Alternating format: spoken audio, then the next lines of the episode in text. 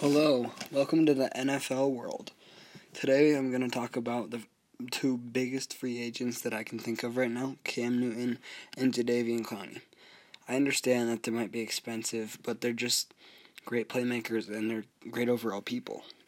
First, I'm going to start off with Cam Newton. I mean, he almost got kicked off of his team, and he was. The years he was healthy, he was so good, and he was had he always had NBA or MVP, sorry. He always had MVP stats every year that he was healthy, and he had a clean season without an injury. One of the seasons he was healthy, one the season he won MVP. Remember, this is an MVP winner. He went to the Super Bowl. I mean, they almost won. He he led their team just to so such a high level. Also, this Cam Newton, you know, he he won the Heisman. He took Auburn, not this good of a team. He took a bad team to the national championship and won. Not just won, he destroyed the opposite team.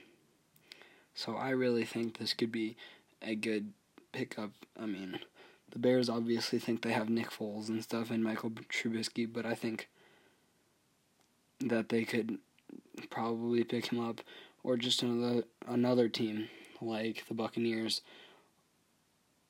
sorry, not the Buccaneers, like the Patriots, because they lost Tom Brady to the Buccaneers.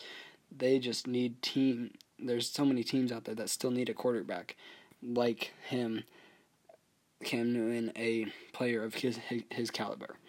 Um, on the offense, the opposite end of the ball, there's a player, J- Jadeveon Clowney. I think he's number two and probably one of the best defensive linemen right now just because he's only played six years in in the NFL, he's only had six seasons. He already has 33 sacks.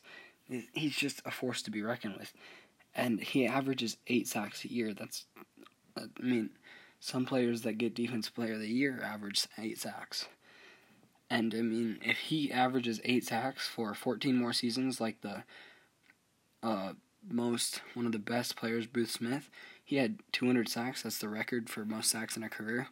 If Jadeveon Clowney averages at least eight sacks a year or more, you know, when he gets into his prime, he could either he would be a lot closer. He would be at around 150, which is uh, third place. He would be a great player.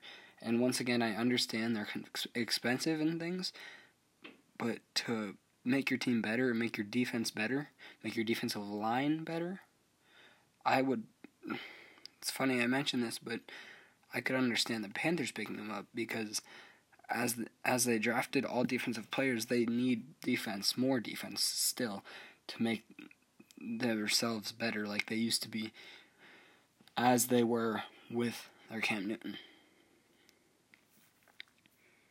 Just let me know what you all think, and thank you. This is the NFL world.